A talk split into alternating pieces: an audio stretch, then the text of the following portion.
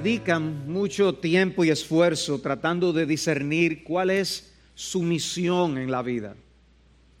Existen cientos de libros y seminarios disponibles para que las personas puedan tratar de identificar a, qué dedicarse, qué misión cumplir en la vida, qué rol desempeñar en el mundo. Pero hay una misión de la que nosotros no tenemos ni siquiera que dudar. Y es que el Señor nos ha llamado a ser testigos de su muerte y de su resurrección, que es lo que hemos estado estudiando en este capítulo de Lucas 24. En esta breve serie, y este es el tercer sermón, sin, ah, sin embargo, es sobre el capítulo 24 de Lucas, nosotros fuimos introducidos al tema de la resurrección de Cristo. En el primer mensaje vimos el hecho de su resurrección, la tumba vacía, en los primeros 12 versículos. Luego, del versículo 13 hasta el 35, nosotros vimos cómo Jesús se aparece a aquellos discípulos que iban camino a Emaús y cómo les ayuda a interpretar ese pasado reciente a la luz de las escrituras. No era necesario que el Cristo padeciera todas estas cosas y entrara en su gloria. Y comenzando por Moisés y continuando con todos los profetas y, eh, y, les explicó lo referente a él en todas las escrituras. O sea que Cristo encuentra a creyentes dudando, pero con su palabra les lleva y les, les, conduce a la confianza. Algo similar le ocurrió a las mujeres que encuentran la tumba vacía y dudan, y los ángeles les recuerdan lo que ellos mismos habían sido, ellas mismas habían sido enseñadas. Y este pasaje que vamos a estudiar hoy es otro texto similar en el que vemos a los discípulos dudar y a Cristo usar su palabra para poder precisamente traer confianza y en este caso de una manera muy directa comisionarles con la predicación del Evangelio. A partir del versículo 36 entonces es que tenemos otra de esas apariciones del Cristo resucitado, pero una que iba a ayudar a los discípulos no a mirar atrás como ocurrió con los discípulos de Maús, sino a mirar al futuro. Les hablaría de esa misión que ellos tenían por delante. Siendo el Evangelio de Lucas y el libro de Hechos dos volúmenes de una misma obra, podemos decir que la conclusión de un libro viene a ser la introducción del otro. Y esta última sección de Lucas funciona como una especie de bisagra que nos lleva de la mano al libro de los hechos. Yo creo que el impacto de la gran comisión no hubiera sido el mismo de Cristo haberla hecho antes de su muerte.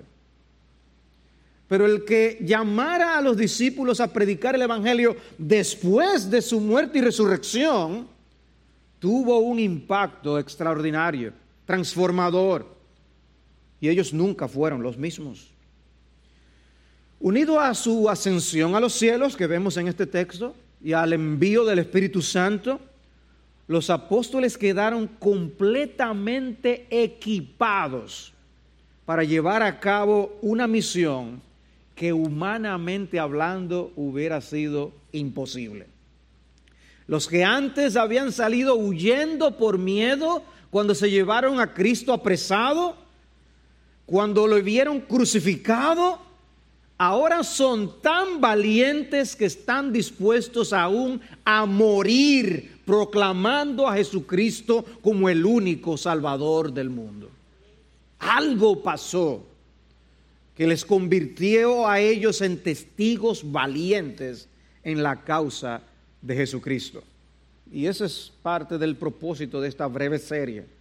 Y es el hecho que no solo ellos, sino también nosotros somos llamados a ser testigos de su muerte y de su resurrección. Veamos en primer lugar en este pasaje, los versículos 36 al 43, el Señor resucitado se aparece a todos los apóstoles. El Señor resucitado se aparece a todos los apóstoles. El, versículo 36 dice, mientras ellos relataban estas cosas, Jesús se puso en medio de ellos y les dijo, paz a vosotros. ¿Qué era lo que estaban haciendo?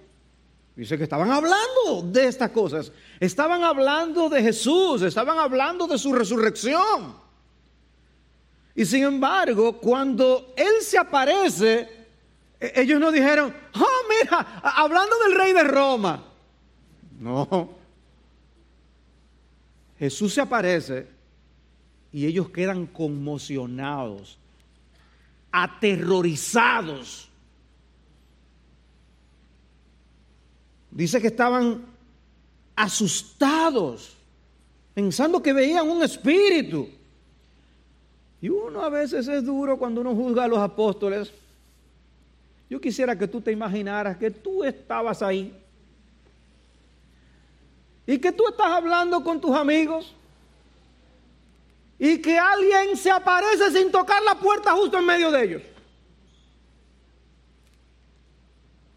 Yo estoy seguro que un porcentaje significativo de los que están aquí en esta reunión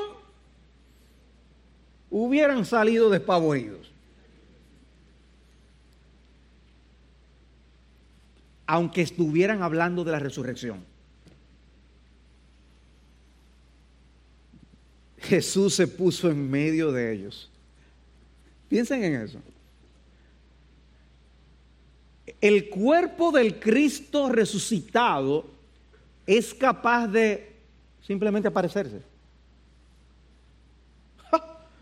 Usa tu imaginación. En, el texto de Juan, capítulo 20, versículo 19, dice, entonces al atardecer de aquel día, el primero de la semana, y estando cerradas las puertas del lugar donde los discípulos se encontraban por miedo a los judíos, Jesús vino y se puso en medio de ellos. Pasa a vosotros.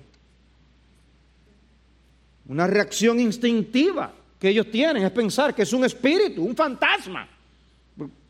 o sea, en otras palabras, ellos no estaban pensando que quien estaba ahí con ellos era un ser humano normal. No puede ser, porque los, los seres humanos no hacen eso. Y estaban llenos de miedo. Dice el versículo 38 entonces que fue una reacción provocada por las dudas que había en el corazón de ellos.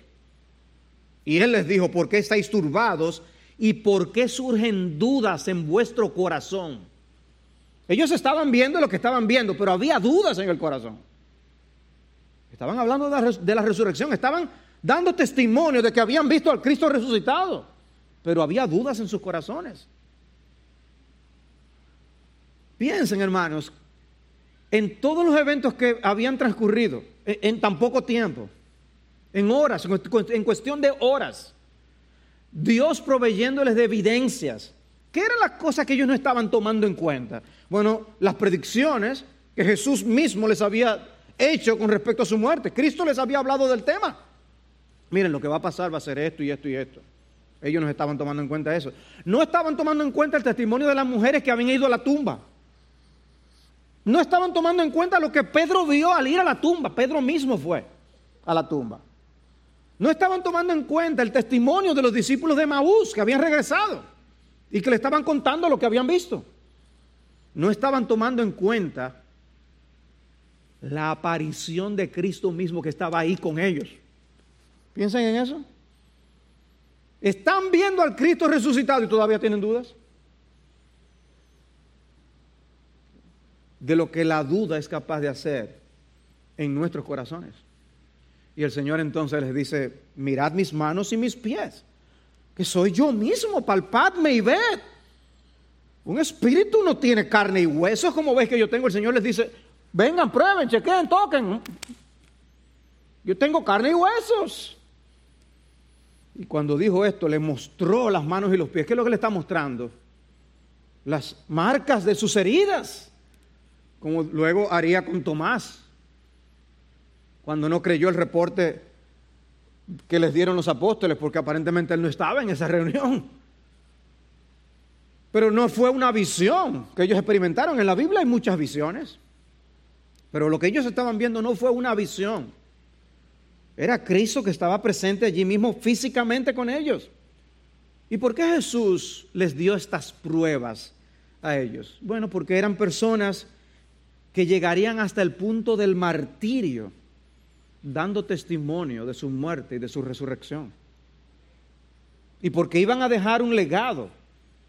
Ese testimonio lo iban a dejar por escrito para que nosotros hoy lo tuviéramos en nuestras manos y viniéramos a ser testigos también de su muerte y de su resurrección.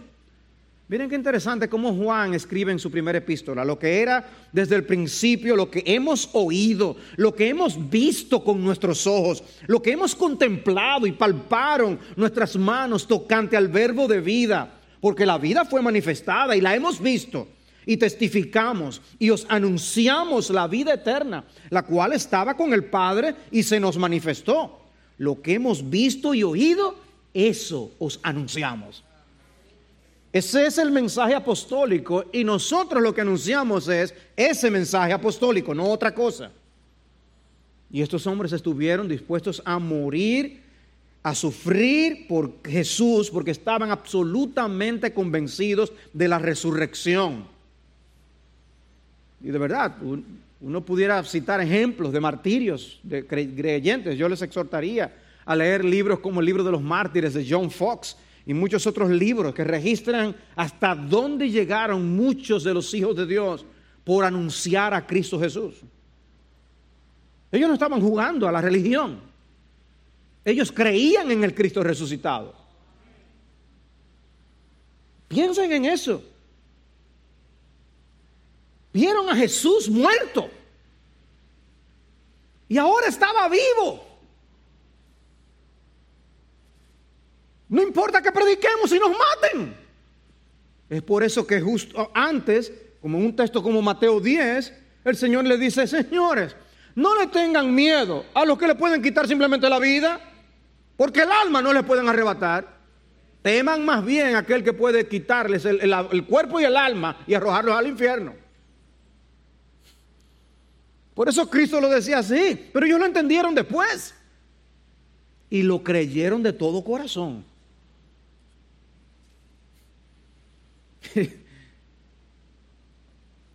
Como ellos todavía no le creían, y dice el texto, a causa de la alegría. Todo lo que esa frase significa, yo no sé lo que es. Pero, pero es algo así como cuando alguien le dice, e, es algo tan bueno, tan bueno, tan bueno que no lo creo. E, era algo impresionante que causó en ellos, e, era un momento muy único, especial, particular. Están viendo, sí, es Él. Pero, dice, tenían gozo al ver que era Él, pero, pero, pero dudaban. Algo inexplicable. Entonces el Señor, de una manera de verdad, que, hasta suena irónico, eh, ¿ustedes tienen algo de comer? Aquí hay un poco de pescado. Y yo, perdonen mi imaginación, yo me lo imagino al Señor sentado, ¿verdad? Y empieza a comer y todos los discípulos alrededor le vieron comiendo. E-, es Él. Y, y come como Él.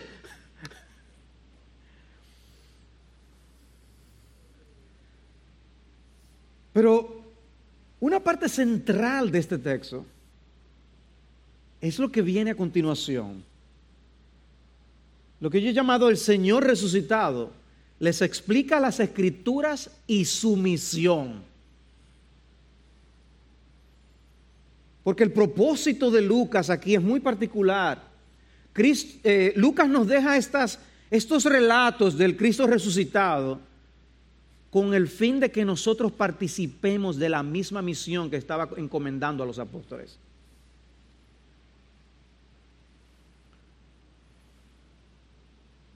Esta sección es muy parecida a algo que vimos la semana pasada con respecto a los discípulos que iban camino de Maús.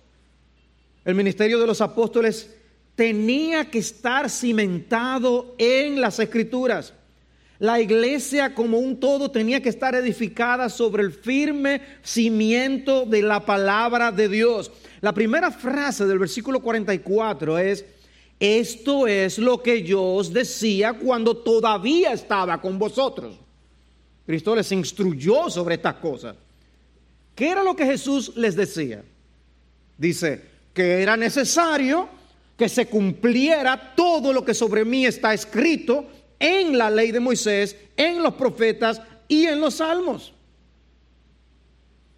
Jesús no simplemente, oh, las cosas que yo les dije, las cosas que yo les dije que estaban en las escrituras sobre mí. ¿Hacia dónde guió el Señor la mente de ellos? A las escrituras. A las escrituras. Hermanos, cuán digna de confianza es la palabra de Dios.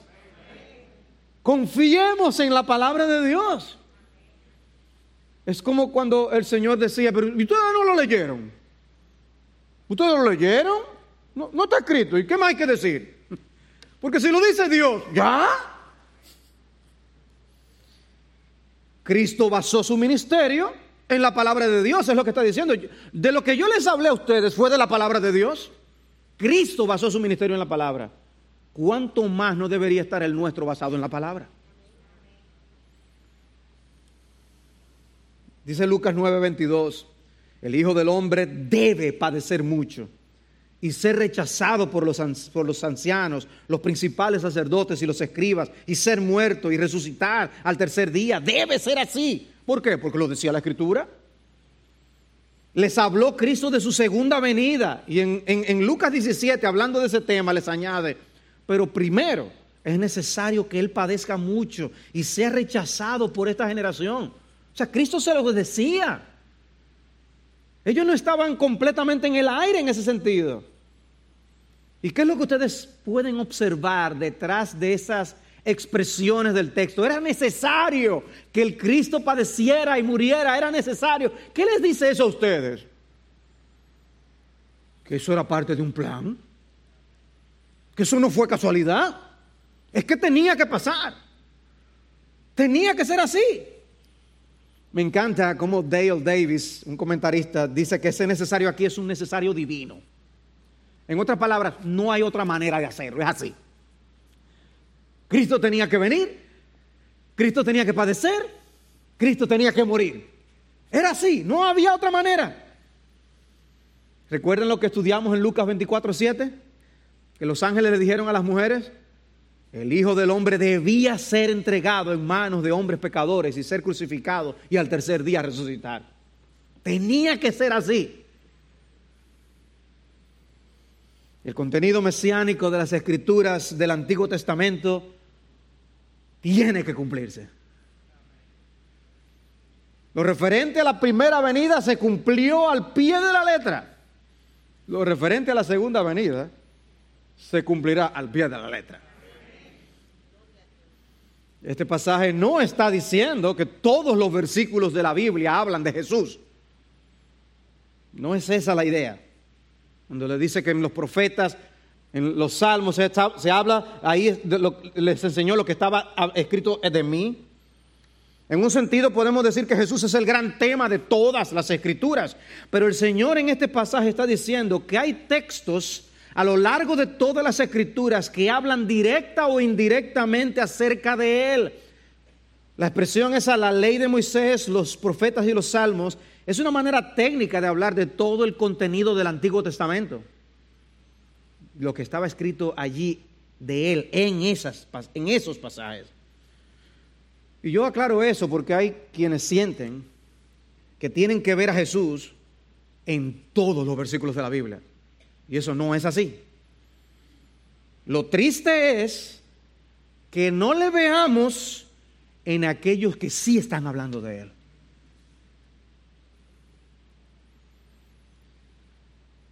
Pero ¿saben qué, hermanos? Eso nos dice algo a nosotros de nuestra humana debilidad.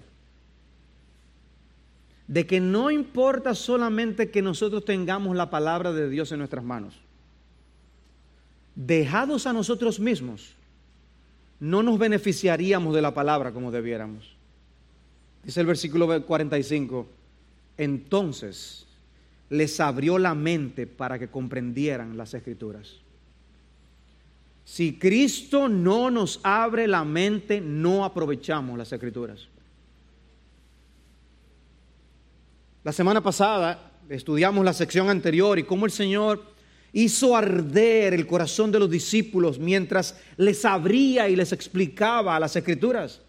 Y aquí nos encontramos una vez más con el ministerio de iluminación del Señor, que hasta el día de hoy continúa a través del Espíritu Santo que nos envió. Por eso es que Pablo dice en 2 Corintios 4, 6 que Dios, que dijo que de las tinieblas resplandeciera la luz, es el que ha resplandecido en nuestros corazones para iluminación del conocimiento de la gloria de Dios en la faz de Cristo. Sin ese ministerio nosotros ni, ni, entendemos bien quién es Cristo, lo glorioso que es y la maravillosa misión que llevó a cabo. Y la magnitud de nuestra gratitud será según nosotros tengamos entendimiento abierto por el Espíritu de Dios para ver la maravilla de la obra del Señor.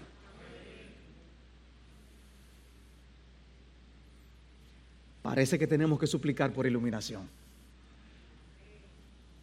Hermanos, ven ustedes, leer la Biblia, hermanos, no es simplemente sentir que ya yo tengo un calendario y yo leí lo que me tocaba hoy. Tristemente, tristemente, niños, jóvenes y adultos, a veces leemos la Biblia de esa forma. Para decir que ya leímos. Hermanos, debemos suplicar. ¿Tú vas a leer tu Biblia? Ay, Señor, por favor. Ayúdame a verte en las escrituras. Ayúdame, ábreme mi entendimiento para que eso haga una diferencia en mi vida. Para que yo pueda comprender qué es lo que está pasando allí y qué es lo que tú quieres que yo vea, Señor. Es que lo necesitamos. Nosotros estamos aquí en este mundo en una misión que cumplir. Y no la cumpliremos si no estamos claros en aquello que Dios nos ha mandado a compartir. Si nosotros mismos no lo entendemos, no lo vamos a poder compartir. Toda la escritura, Timoteo, toda la escritura es inspirada por Dios. Es necesario que tú sepas eso, es lo que Pablo le dice a Timoteo. Que esa escritura es útil para enseñar, para reprender, para corregir, para instruir en justicia. Timoteo, tienes que saber eso. A fin de que el hombre de Dios sea perfecto, equipado para toda buena obra. Timoteo, no vas a poder cumplir con esa misión. Necesitamos estar claros por la palabra de Dios. Es imposible poder llevar a cabo la misión de Dios si no comprendemos las escrituras. Por eso debemos anhelar que la escritura more en abundancia en nosotros, Colosenses 3:16. No un poquito, que more en abundancia, a borbotones. Nada, nada debe ocupar el lugar de la centralidad de las escrituras en la vida de un siervo de Dios. Nada debe ocupar el lugar de la palabra de Dios en la vida de una iglesia de Dios. Versículo 46, y les dijo, así está escrito, que el Cristo padeciera y resucitara de entre los muertos al tercer día. Es que estaba escrito. Hermanos, el Evangelio sin la obra de Cristo no es de ninguna utilidad. Y tristemente, muchos se han planteado un cristianismo sin Cristo. Un cristianismo simplemente que tenga una moral, cierta ética, pero que no tiene a Cristo. Eso no es cristianismo.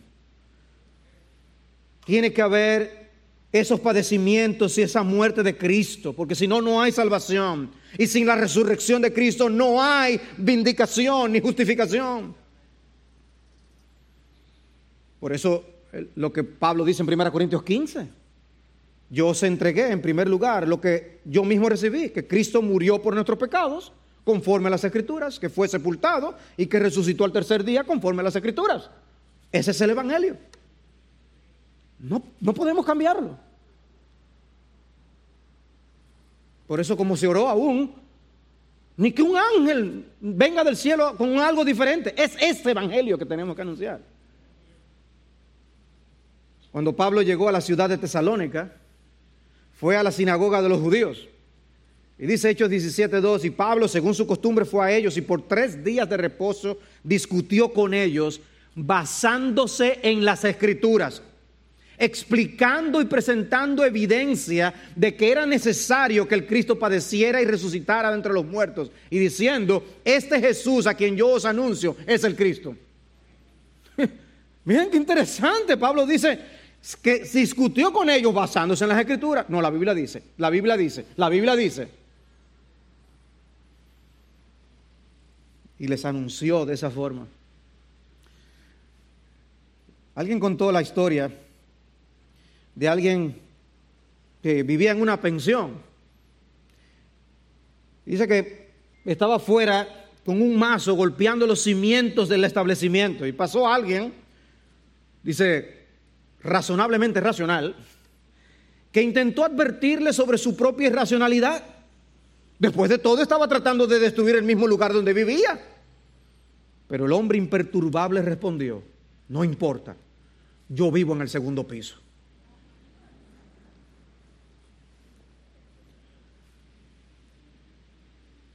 Hermano, nosotros no tenemos un evangelio de segundo piso. Nosotros tenemos un evangelio que tiene un fundamento que no podemos quitar. Que tenemos que mantener y que tenemos que proclamar. No podemos convertir la predicación del evangelio en otra cosa. Debemos seguir predicando a Cristo y Cristo crucificado. Y ese Cristo que murió resucitó y se levantó glorioso de la tumba y ascendió a los cielos. Pero tú me dijiste, me estás diciendo lo mismo otra vez. Es que es el evangelio que hay que predicar. Hermanos, pasémonos la vida predicando ese evangelio, porque ese es el mensaje. Pablo en Éfeso, Hechos 18, 28, refutaba vigorosamente en público a los judíos, demostrando por las escrituras que Jesús era el Cristo.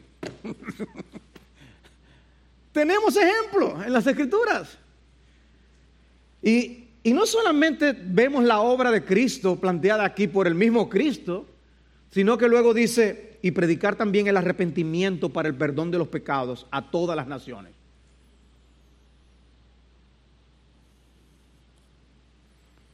No es muy común escuchar una serie sobre el arrepentimiento. No es, no es común ni siquiera escuchar un mensaje sobre el arrepentimiento.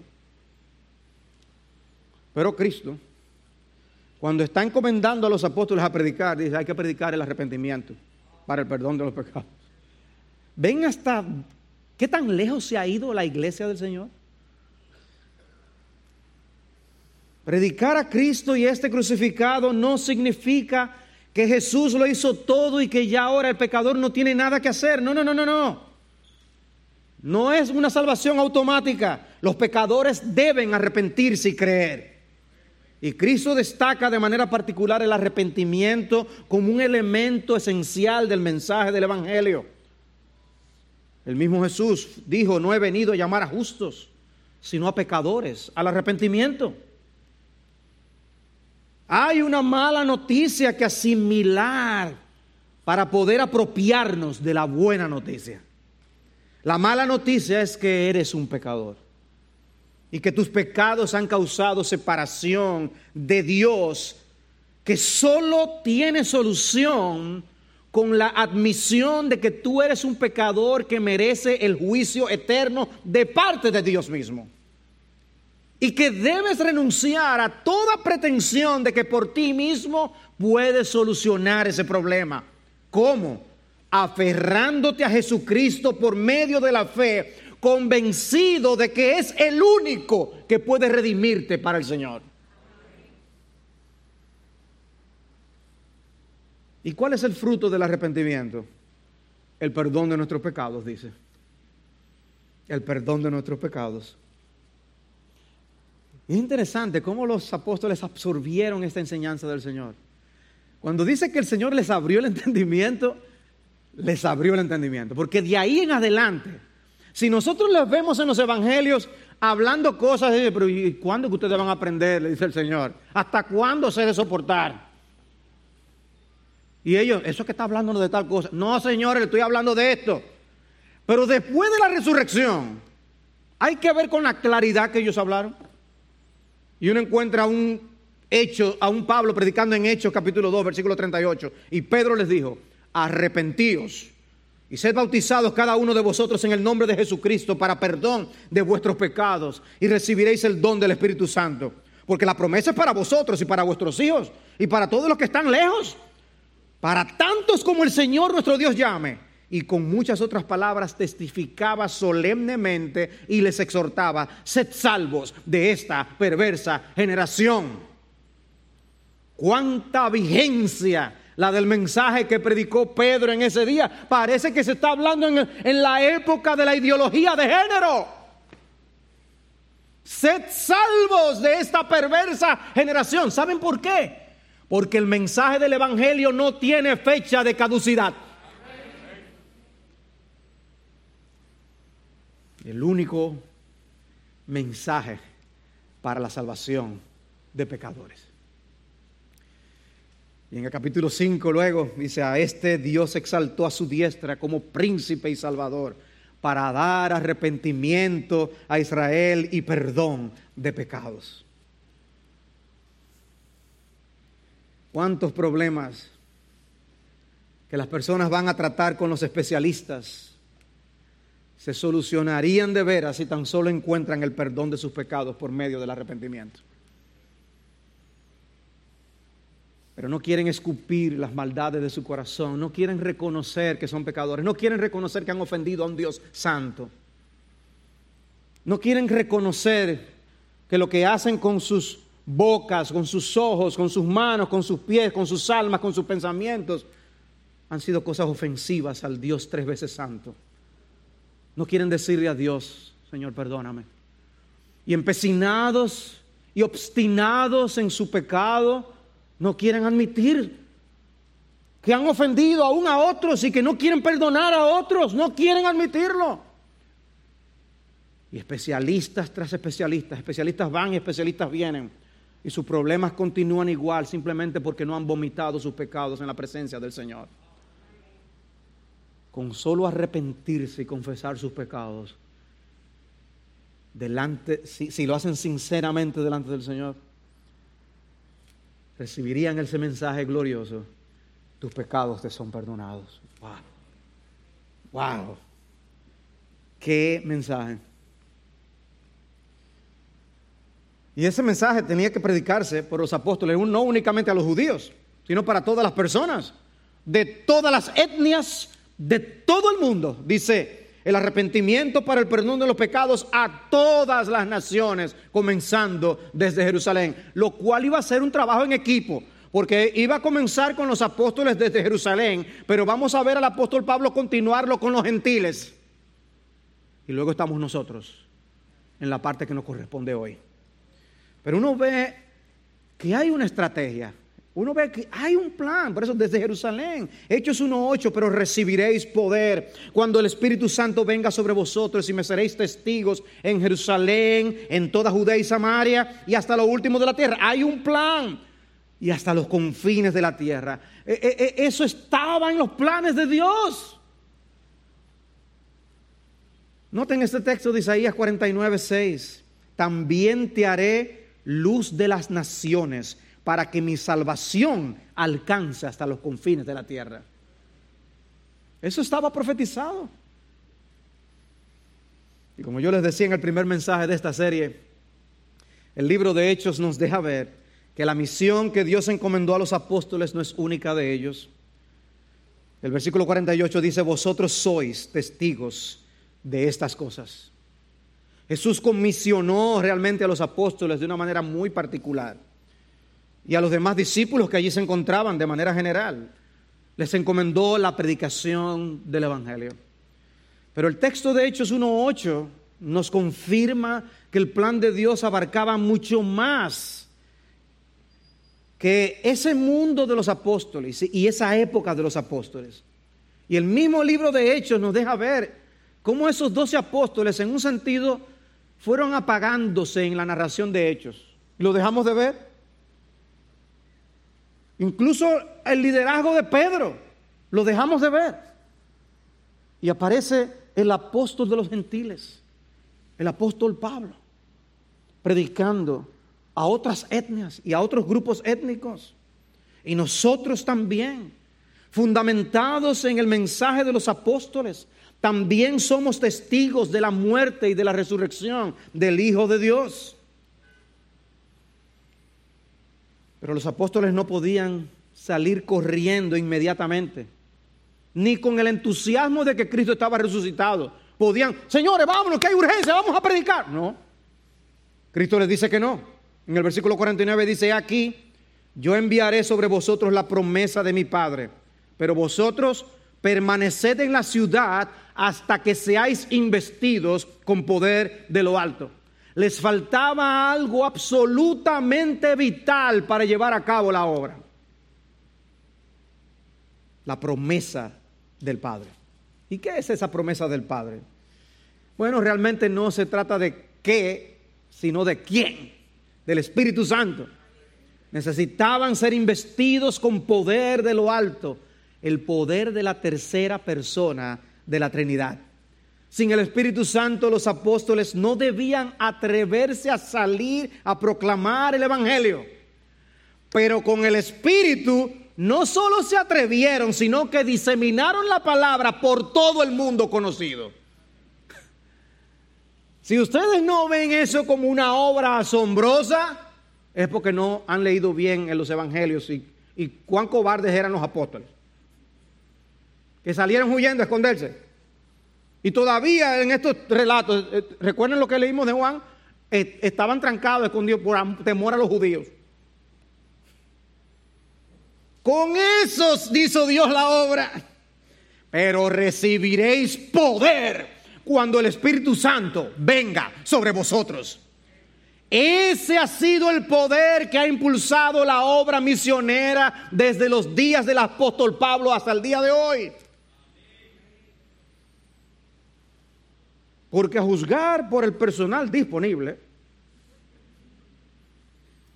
hubiéramos dicho que esa misión sería un fracaso total. Ya conocemos el grupo de los doce apóstoles. En total eran aproximadamente 120 discípulos, dice Hechos 1.15, y así fue que comenzó todo.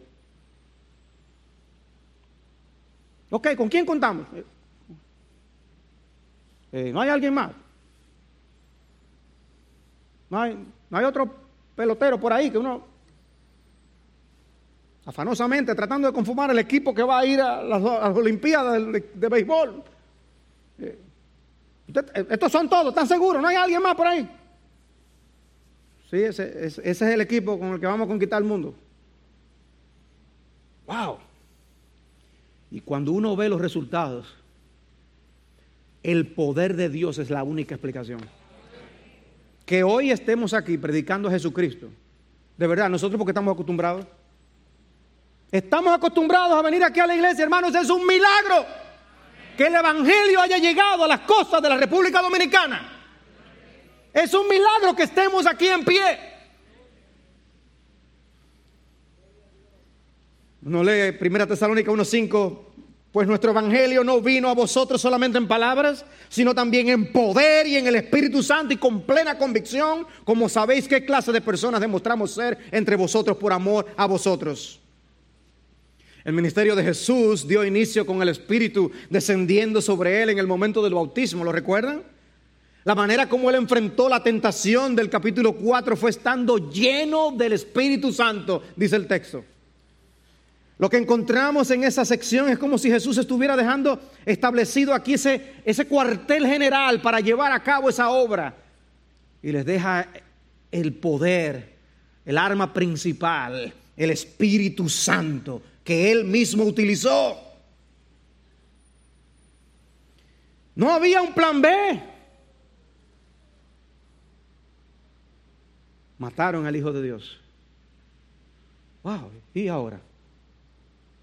¿Y ahora? Resucitó. Y se fue otra vez. ¿Y ahora? No me apure, que estamos nosotros aquí. ¿Y? No había un plan B. Era ese el plan. Con esos. Con el Espíritu Santo. Esa es toda la diferencia. Cuando Cristo va a iniciar su ministerio. Dice en Lucas 4:14, Jesús regresó a Galilea en el poder del Espíritu y las nuevas acerca de él se divulgaron por toda la región. Mientras tanto, él había sido un desconocido. Y entonces él comienza yendo a la sinagoga, va a la sinagoga y lee las escrituras. Y el texto que él usa es Isaías 61 que dice, el Espíritu del Señor está sobre mí. Y así comenzó el ministerio. Hermano, si nosotros vamos a hacer ministerio, va a ser con el Espíritu de Dios. Si Jesús desempeñó su ministerio en dependencia del Espíritu Santo, ¿qué nos queda a nosotros? Yo creo que muchas veces la forma en que nosotros hacemos ministerio y servimos es una especie de atrevimiento. Asumimos las cosas, confiamos demasiado en nosotros mismos, piénsalo. Si Jesús fue a la tentación lleno del Espíritu, no es un atrevimiento la manera en que muchas veces enfrentamos la tentación. ¿Dónde están los ruegos y los clamores por auxilio de lo alto para poder vencer? Con razón sigues siendo vencido por la pornografía, por el descontento, por la incapacidad de perdonar, porque no has invocado la ayuda del cielo para vencer. Amados hermanos, percibimos ¿Cuánto necesitamos depender del Espíritu Santo y de su poder? ¿Tenemos una idea de la magnitud del regalo que tenemos de parte de Dios con el Espíritu? ¿Vemos lo que esto implica para nuestras vidas cristianas, para nuestro servicio al Señor y para la iglesia misma? Estamos rogando y suplicando para que el Espíritu de Dios nos llene y asuma el control de nuestras vidas por su palabra Vemos cuán importante es que andemos en el Espíritu. Como dice Pablo en Gálatas capítulo 5, andad en el Espíritu y no satisfaceréis los deseos de la carne. Es que hay demasiado de nosotros. Demasiada confianza en nosotros mismos. No solo ignoramos a nuestro enemigo sino que confiamos demasiado en nosotros. Los hermanos de Sovereign Grace tienen una canción con el tema del Espíritu. Es una canción que se llama Espíritu de Dios. Traducida más o menos al español dice así. La bendición del Padre, don de gracia y de amor. La promesa del Salvador para tener poder de lo alto. Oh maravilloso regalo que nos es dado para que tengamos confianza y llevar a cabo la misión. Espíritu Santo, tú haces nuevas todas las cosas. Espíritu de Dios, sopla ahora sobre mí. Fuente de vida, ven, aviva mi cansado corazón. Espíritu de Dios, brilla ahora sobre mí. Luz de vida, ven y enciende mi anhelante corazón. Ven y quita las nubes oscuras de duda e incredulidad. Brilla ahora sobre mi alma porque por tus rayos veo más claro, más cercano, más profundo el amor de mi redentor. Espíritu Santo, tú haces nuevas todas las cosas. Donde tú soplas, la esperanza crece. Los muertos vuelven a la vida y la oscuridad huye ante tu amanecer. Por tu luz veo la gloria de mi rey. Contemplándole, seré transformado. Wow. El Espíritu me permite contemplar a Jesús para que en esa contemplación yo sea transformado a su imagen. Wow. Amados hermanos, si todo lo sucedido con Cristo es parte del plan soberano de Dios, si por el poder del Espíritu Gente tan frágil como los apóstoles y demás discípulos y los, misioneros y los hermanos que le siguieron pudieron hacer todo lo que se ha hecho en 20 siglos. Si tenemos el mismo evangelio en nuestras manos y somos parte de la misma encomienda y misión, ¿no vamos a salir valientemente a cumplir con la gran comisión?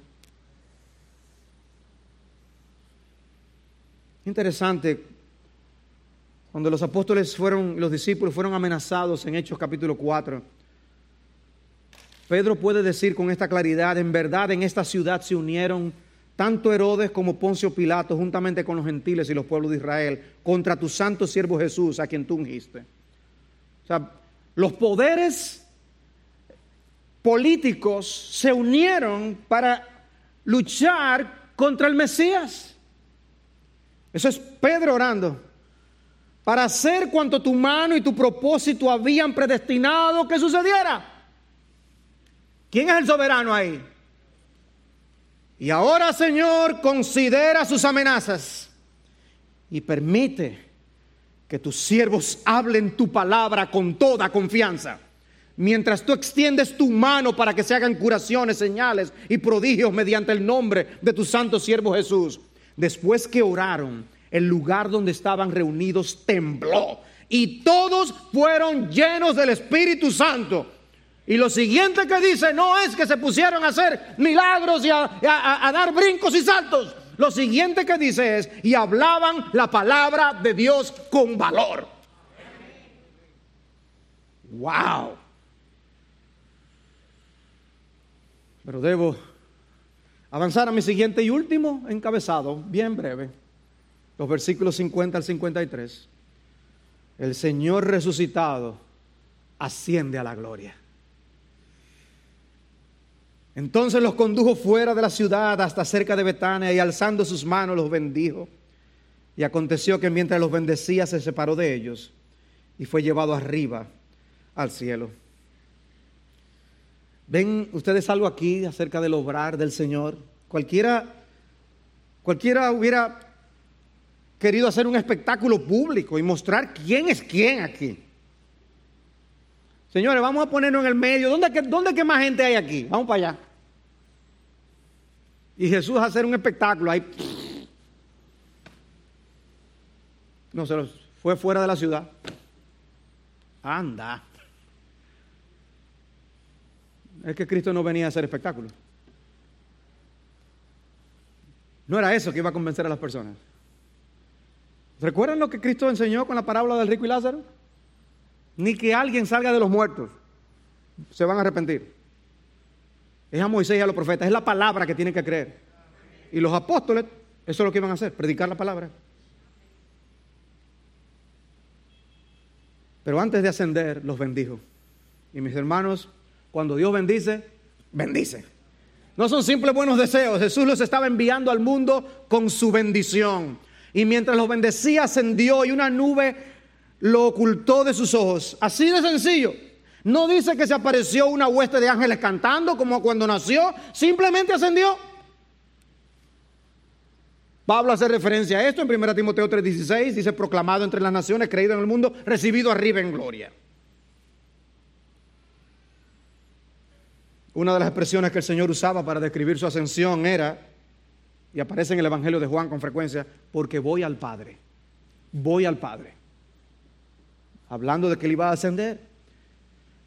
En el libro de Hechos lo describe como ser exaltado a la diestra del Padre. Una muestra de el que hace una obra y se sienta con autoridad a la diestra del soberano. Y hermanos, piensen en esto. El segundo Adán, verdadero hombre con un verdadero cuerpo humano, había llegado a la gloria. Y me encanta como Hebreos 6:20 lo dice luego, que, que Él entró por nosotros como precursor. Un precursor se supone que va a llevar a otro atrás de Él, ¿verdad? él es el precursor de nosotros.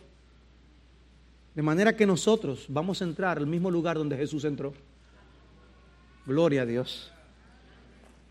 Ahora, hermano, si yo hubiera estado ahí durante la ascensión, yo creo que yo me hubiera quedado mirando al cielo por un buen rato. Él sube, yo me hubiera quedado como, wow. Como de hecho sugieren los ángeles en Hechos 1.11. Dice, y varones Galilea, ¿y por qué ustedes están mirando al cielo? No es para que se queden así. Ese mismo Jesús que ha sido tomado de vosotros al cielo vendrá de la misma manera como ustedes le han visto ir al cielo. ¿Saben lo que significa la ascensión de Cristo? Que es cierto todo lo que él había dicho acerca de sí mismo. Que es verdad que él es el Hijo de Dios y que había resucitado Y si es verdad, también es verdad que todos deben someterse a Él como el Rey soberano del universo. Por eso Pablo dice con tanta autoridad, por lo cual Dios también le exaltó hasta lo sumo y le confirió el nombre que es sobre todo nombre, para que al, al, nombre de Jesús se doble toda, toda rodilla de los que están en el cielo y en la tierra y debajo de la tierra, y toda lengua confiese que Jesús es Señor para gloria de Dios Padre. Por eso encaja muy bien que el texto después dice que los discípulos adoraron a Jesús, muestra de su deidad, porque solo Dios debe ser adorado. De manera que si hay algo apropiado a hacer con Jesús, es adorarle. Por eso, volviendo otra vez a tu lectura de las Escrituras y a lo que tú vienes aquí a la iglesia a hacer, cuando tú lees la Biblia, tú buscas a Jesús para adorarle. Para adorarle. El Salmo 2 dice en el versículo 11, adorad al Señor con reverencia y alegraos con temblor, honrad al Hijo para que no se enoje y perezcáis en el camino. Cuán bienaventurados son todos los que en Él se refugian. Pero observen un detalle. Los discípulos le adoraron después que Él ascendió, no antes. Porque no necesitamos la presencia física de Cristo para poder adorarle su presencia espiritual nos basta. No necesitamos de figuras de Jesús que nos ayuden a adorarle.